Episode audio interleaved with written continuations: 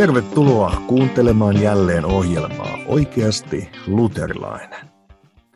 Edellisellä kerralla puhuttiin pelastuksesta ja vanhurskauttamisesta ja näiden teemojen äärellä jatketaan tänäänkin. Ensin on kuitenkin jälleen hyvä näin kirkon kirstun vartijan ominaisuudessa muistuttaa, että tuki kirkon työlle on elinehto ja tänäänkin on erinomainen päivä olla tukemassa myös luterilainen.net-sivustoa. Tiedot löydät luterilainen.net-sivuston etusivulta tai sitten lähetyshiippakunnan etusivulta.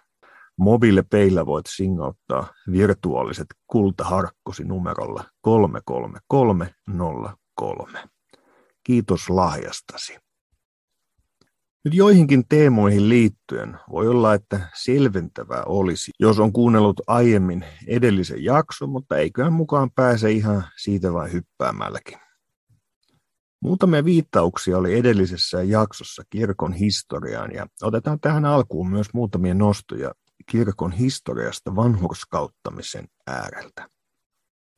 Ja nyt tietysti kirkkohistoriassa yksi tällainen teologian jättiläinen on Augustinus. Hän syvensi ja kehitti merkittävästi erityisesti esimerkiksi predestinaation, armon, vanhurskauttamisen ja perisynnin ajatuksia. Hän käy kamppailua erityisesti Pelagiusta vastaan. Tätä teemaa on käsitelty aiemmin omassa jaksossaan numero 17. Juuri Pelagiusta vastaan Augustinus joutui käsittelemään monia teemoja ja myös armon ja vanhurskauttamisen ymmärtämistä ja, ja sitä ikään kuin systemaattisella tavalla. Sellaisella tavalla, jota ennen ei oltu tehty. Pelagius sanoi, että ei ole sellaista asiaa kuin perisynti. Hänen opetuksensa oli, että ihmisvoimiensa puolesta ihminen voi valita Jumalan ja seurata Jumalaa. Ihminen voi täyttää Jumalan lain. Tämä on ikään kuin se perustulokulma.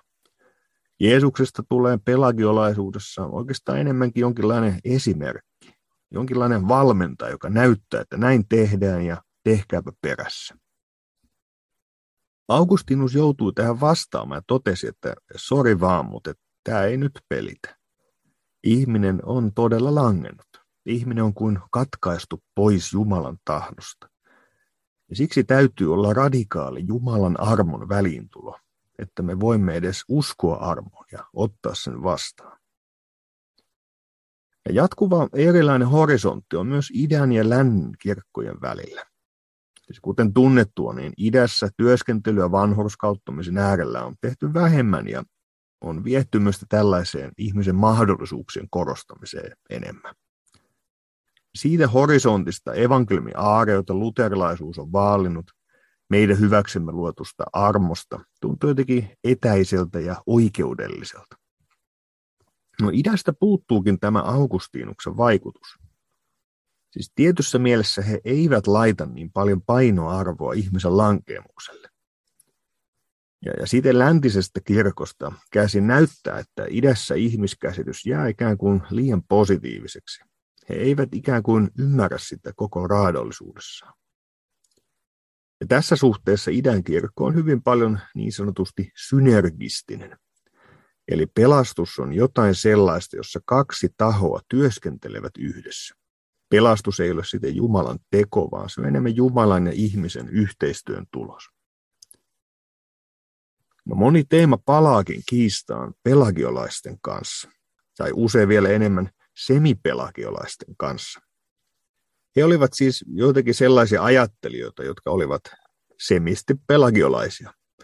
Eli eivät jakaneet kokonaan pelagiuksen ajattelua, mutta olivat enemmän tai vähemmän sinne ikään kuin kallellaan tai hyväksyivät jotakin sen perusratkaisuja.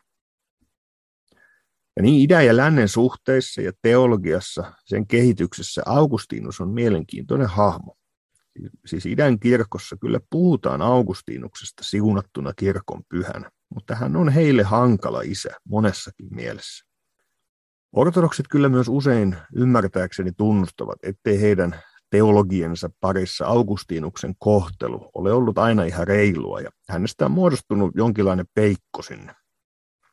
Mutta hän on tietysti vaikutukseltaan niin suuri, siis suorastaan jättiläinen, että on ymmärrettävää, että hän nousee sitten ikään kuin symbolisestikin tärkeäksi hahmoksi, jota on joskus sitten vastustettu myös tavalla, joka ei ole aina niin rakentavaa.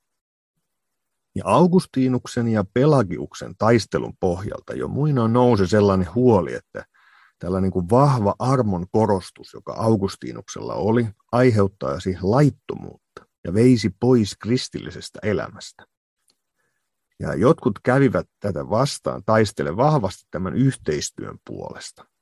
Ja se ajatus oli, että jos julistat evankeliumia noin kirkkaasti ja laitat painon Jumalan teolle, sen seuraus on vain laittomuus. Yksi tällainen kiistaa reagoinut henkilö on Kassianus, jota idässä kunnioitetaan pyhänä, mutta lännessä häntä on syytetty juurikin semipelagiolaisuudesta. Tässä yksi tällainen rajalinja, joka piirtää asiaa esiin. Ja luterilaiset ovat usein oikeastaan katsoneet historiasta, että, että kirkolliskokouksien tasolla pelagiolaisuus tulee kyllä torjutuksi, mutta se ikään kuin jää eräänlaiseksi peikoksi sinne kirkon elämään, joka aina uudelleen ja uudelleen ilmaantuu kirkon elämään ja julistukseen, hieman erilaiset verkkarihousut päällä. Joskus se laittaa papin kaavun, joskus profetaalisen säkkikankaan, joskus kansanmiehen pietistisen herätyssaarnaajan koruttoman takin. Mutta se ikään kuin kumpuaa samasta juuresta. Orangen konsiilissa 529 tämä augustinolainen kanta vahvistetaan. Mutta Orangen päätöksiä sitten toisaalta tulkitaan eri suuntiin ja, ja ne jäävät kirkkohistoriassa vähän unholaa hämmentävästikin. Nyt itäinen kirkko kyllä puhuu ihmisen lankemuksesta ja heikkoudesta. Siis kyllä tämä kanoneissakin nousee ihan näkyvästi esiin, mutta se ei sitten kuitenkaan ikään kuin ole niin radikaalia. Ja sitten itäinen teologia päätyy korostamaan kuoleman voittamista ja länsi enemmän syntien sovittamista. No, mitä me luterilaisina tuumimme tästä? Mikä mahtaisi olla oikeasti luterilaista? No jos katsotaan Paavalin kirjeistä näitä teemoja, nyt vaikka roomalaiskirjeistä, niin tuntuu oikeastaan erikoiselta nähdä tässä ristiriitaa. Siis molemmat kulkevat siellä yhdessä.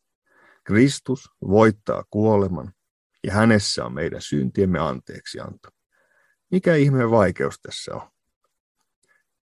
Siis luterilaista vinkkelistä ongelma on siinä, että, että usein jos vanhurskauttamista ei korosteta, niin kristillisestä elämästä tulee tällainen prosessi, josta puuttuu se hetki, että saat uskoa syntysi anteeksi. Siis ongelma ei ole se, että nähdään sillä tavalla prosessina, että ihminen voi sanoa Jumalan koulussa ja kun osana pyhitystä hän voisi kasvaa suurempaan Jumalan kaltaisuuteen ja opetella tekemään Jumalan tahtomia tekoja paremmin. Mutta ongelma on siitä, jos sitä puuttuu se hetki juuri, että julistetaan synnit anteeksi. Ja tässä suhteessa idässä usein sanotaan, että te länkkärit olette liian oikeudellisia. Pelastus on enemmän Jumalan kuvuuteen muuttumista tai aidon ihmisyyden etsimistä. No kahta kuvaa on käytetty on oikeusistunto, jossa Jumala tuomitsee. Sinä olet syytön. Ja sitten on sairaalakuva, kirkko sairaalana tai parantolana, jossa jaetaan armon lääkkeitä. itse en ole koskaan pystynyt oikein hahmottamaan tätä ristiriitaa. Siis nähdäkseni kristillisessä uskossa näiden molempien pitäisi kulkea rinnakkain. Ne kulkevat molemmat rintarinnan ja ovat käytettyjä kuvia myös luterilaisessa hengellisyydessä. Samalla me näemme, että kirkossa on ollut apostolien jälkeen moninaisuutta asiassa ja, ja monenlaista etsintää ja epäselvyyttäkin. Ja uskon puhdistus onkin juuri pyrkimys evankeliumin selkeyteen, jonka keskeisenä dynamona on juuri tämä asia, että saataisiin kirkkaaksi pelastuksen kysymys. Jeesus Kristus on perustanut yhden pyhän ja apostolisen kirkon. Kirkko taas löytyy sieltä, missä sana ja sakramentteja Jeesuksen asetuksen mukaan julistetaan ja toimitetaan. Me luterilaiset elämme samassa jatkumossa kirkon kanssa, joka on elänyt halki aikoja. Pyhä henki johdatti kirkkoon kaikkeen totuuteen. Ja siksi meidän näkemyksemme ei ole, että kirkko alkoi 1500-luvun uskonpuhdistuksesta. Mutta samaan aikaan, kun meidän on tunnistettava tämä jatkuvuus, ettei kirkko alkanut uskonpuhdistuksesta tai vaikka Billy Grahamista, on nähtävä, että Jumala ei kuitenkaan perustanut jotakin täysin erehtymätöntä kirkkoa, jolla olisi kaikkien täydellinen uskonopin manuaali valmiina. Ja nyt luterilaiset eivät väitä, että koko alkukirkko ja kirkkoiset olisivat ajatelleet kaikista luterilaisesti. Mutta meidän väitteemme on, että luterilaisuus on kyllä osana sitä kirkon historiaa ja dogmaa, ja sen näkemykset ovat olleet osana varhaisesta saakka. Onhan se kaikkein parhaiten ankkuroituneena apostolisiin kirjoituksiin. Ja tämä on todellisuutta myös vanhurskauttamisen suhteen. Kuten todettua, luterilaiset ovat pitäneet sitä esillä, että välillä kirkon historiassa vanhurskauttamisen määrittelyt ovat kulkeutuneet pois siitä raamatullis-luterilaista opetuksesta, niin kuoli vuoteellaan ja usein myös sitä ennen rukoillessaan ihmiset ovat luterilaisia. On eri asia kirjoittaa teologinen dokumentti, jossa painotetaan tekojen merkitystä ja muutosta itsessä, ja on eri asia oikeasti ajatella ja nojata elämässään. Täältä Jumala tullaan pyhien tekojen kanssa ja luottaa itsessä tapahtuneeseen muutokseen. Jos Raamattu selkeästi antaa meille tämän oikeudellisen puolen vanhurskauttamisen asiassa. Jumala julistaa vanhurskaaksi. Vanhurskaus on alusta saakka on joku sellainen asia, joka siis, jossa tuomitaan syyttömäksi. Mutta samalla kirkossa meitä kutsutaan tulemaan siksi, mitä me jo Jeesuksessa olemme. Meidät puetaan hänen pyhyyteensä ja kutsutaan elämään tämän lahjaksi saamamme pyhyyden mukaan. Ja tässä kristityn matkalla me elämme jatkuvasti Jumalan anteeksiannosta ja niistä parantavista armon lääkkeistä, joita meille kirkossa jaetaan. Mutta sen uuden elämän pohja on siinä, että me saamme jo olla Jumalan lapsia. Meistä ei tule Jumalan lapsia vasta jossakin kaukana polun päässä, vaan jo nyt arkemme, kipujemme ja kamppailujemme keskellä. Ja nyt kun ortodoksinen kirkko ehkä sanoisi usein, että tämä oikeudellinen puoli, että sitä ei oikeastaan edes ole tai sitten se ei ole kovin olennaista. Niin taas luterilaisesta vinkkelistä idässä otetaan jokin puoli tästä pelastuksen kokonaisuudesta, juuri tämä Kristus kuoleman voittajana puoli, joka on kyllä tietenkin totta ja oikein luovuttamatonta. Mutta ei voi olla niin, että sitä teemaa kehitetään muiden pelastuksen näköalojen kustannuksella. Sillä yhtä lailla Raamattu antaa meille myös tämän opetuksen siitä, kuinka Jeesuksessa Kristuksessa me saamme syntymme anteeksi ja kuinka meidät julistetaan pyhiksi. Niin, käykö idässä ehkä niin, että länttä vastaan viedään oma näkemys äärimmäisyyksiin ja jotkut tärkeät teemat himmenevät? Jotkut sellaiset teemat, jotka Jumala on meille kuitenkin pyhissä kirjoituksissaan antanut. Siinä on yksi pohtimisen arvoinen kysymys. Sillä niin useinhan historia näyttää, että myös myös teologiassa tapahtuu niin, että vastustettaessa jotakin asiaa, jossa ehkä korostetaan jotakin liikaa, mennäänkin toiselta puolelta överiksi. Ja niin itäisessä kirkossa ei niin puhutakaan vanhurskauttumisesta. Tämän klassikko anekdootti onkin ollut, että kerran eräs luterilainen sanoi ortodoksille, että teillä on väärä vanhurskauttamisoppi. Niin tähän hän vastasi, ettei meillä ole vanhurskauttamisoppia ollenkaan. No tässä suhteessa törmäämme myös erilaisiin teologisiin kulttuureihin. Kun vaikkapa roomalaiskatoliset erottelevat tarkasti, ja niin on totuttu läntisessä teologiassa tekemään, niin itäisessä kulttuurissa tämä ei ole oikein tavallista. Asioista ei löydy aina samanlaisia tunnustuksia kuin läntisellä puolella. Myös tekojen osuutta korostetaan eri puolilla eri lailla. Mutta aina ortodoksinen ja luterilainen näkemys eivät ole niin kaukana, miltä se ehkä alkuun näyttää. Siis luterilaiset katsovat, että usko on turvaamista Jumalan armoon Kristuksessa, ja se synnyttää meissä uutta elämää. Ja ei ortodokseillekaan liene mitenkään mahdotonta sanoa, että usko on Jumalan lahjojen vastaanottamista ja tämä vaikuttaa uutta elämää ja, ja tämän kokonaisuuden kautta me olemme pelastetut. Siis jossakin määrin luterilaisuudessa on kyse tarkemmasta erottelusta, jolla on oma tärkeä paikkansa. Aina usein se ei kristillisessä elämässä aina täydy olla niin ikään kuin tulla dramaattisesti esiin. Se ero tulee esiin silloin, kun oma syntiensä kanssa kamppaileva etsii sielurauhaa ja pelastusta. Siis saako hän tulla ohjatuksi, ei omiin, vaan Jumalan tekoihin. Siis voisi sanoa, että arkisen elämän tasolla se, että otetaan lahjoja vastaan ja uskotaan ja halutaan, että se vaikuttaisi meissä uutta elämää, niin tämä on yhteinen motivaatio ja pyrkimys.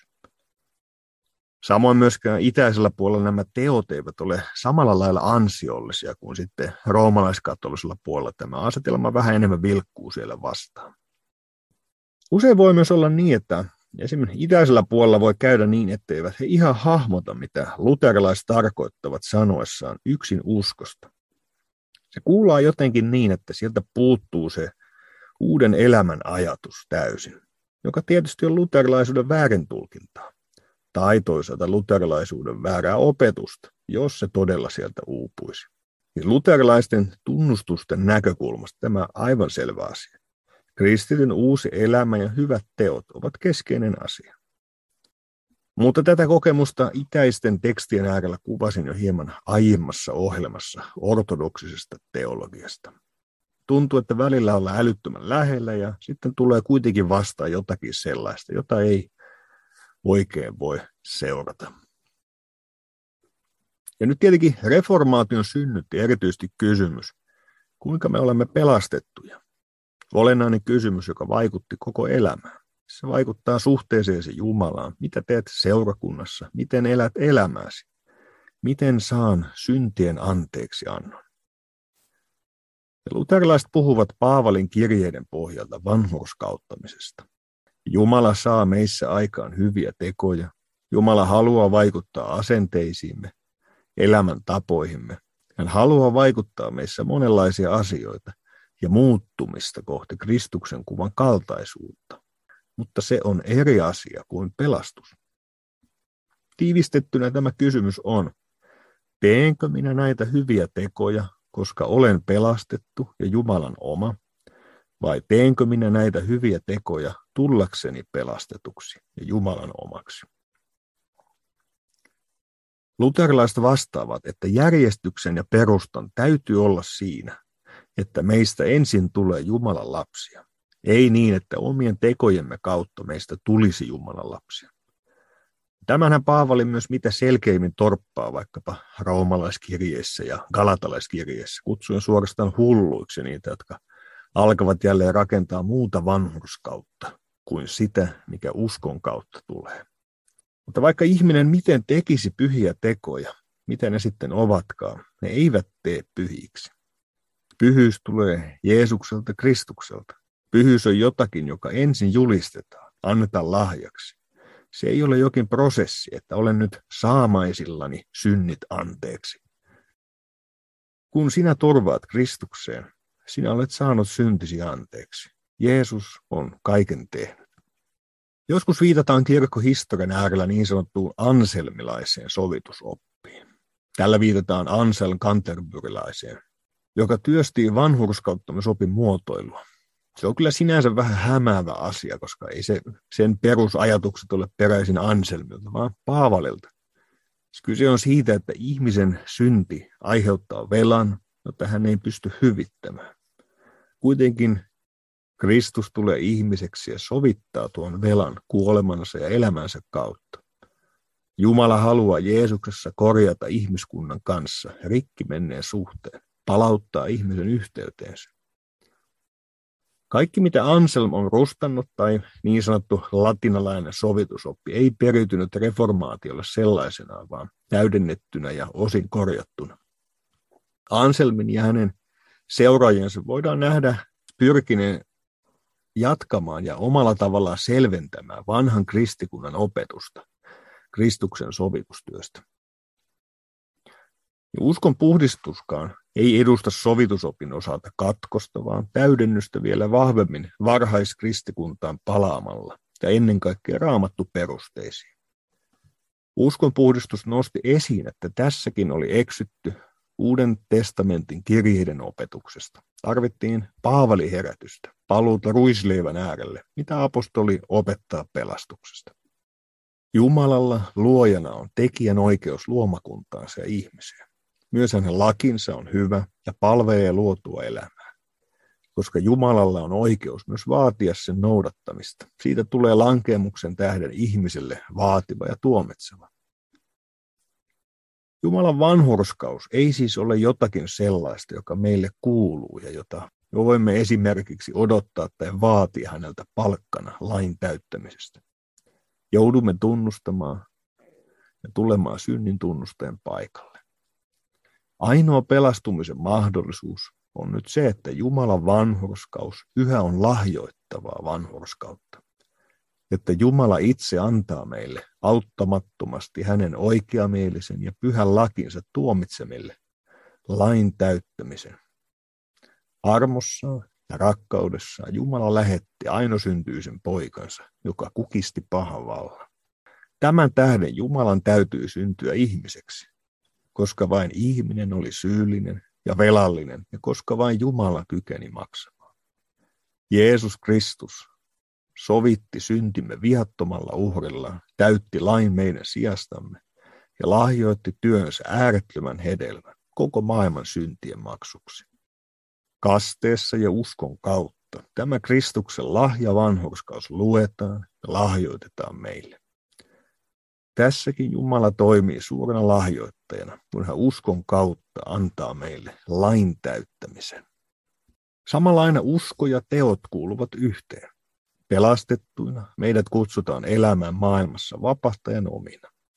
Jo vanhurskautettuina Jumalan lapsina ei Jumalan lapsiksi tekojen kautta tulevina. Synneistäsi on jo huolehdittu.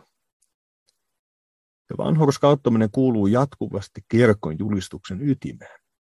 Samalla siihen liittyy monta virheellistä polkua, joita lähtee kulkemaan.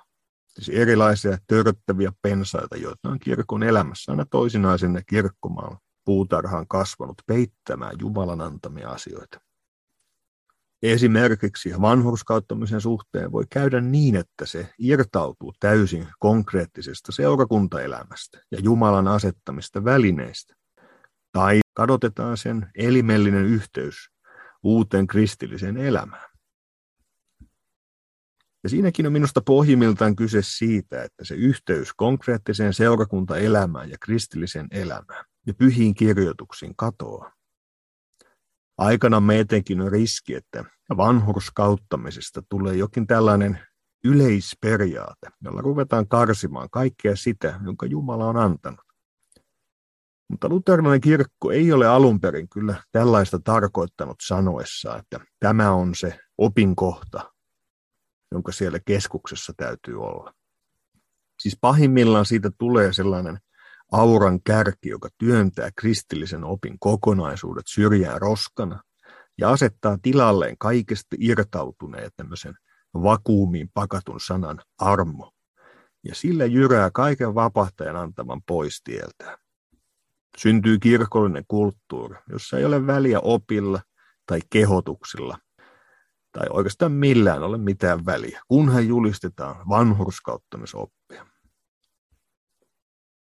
Mutta ehkä kuulija saattaakin siellä jo mielessään tuumailla, että ei liene sellainen lähestymistapa pyhien kirjoitusten ja Jeesuksen kirkolleen antama toimintamalli. Silloin se ei ole myöskään oikeasti luterilainen lähestymistapa. Armon julistuksen tulee olla kirkon ytimessä, mutta silloin on kyse juuri siitä syventymisestä, että kaikessa on kyse Jumalan armoteoista armosta, joka laskeutuu alas sanassa ja sakramenteissa. Se ei ole jokin teologisten sfäärien periaate, vaan se on Herra Jeesuksen kallilla ostama armo ristin ja ylösnousemuksen kautta. Tätä salaisuutta, sovituksen loukkauskiviä ja mysteeriä ja pelastuksen autuutta on eri tavoin sanoitettu kristikunnassa. Mitä tapahtuu ja miten se tulee meidän osaksemme. Ja sen selvittämistä me jatkamme jälleen seuraavassa jaksossa. Siihen saakka. Moi moi!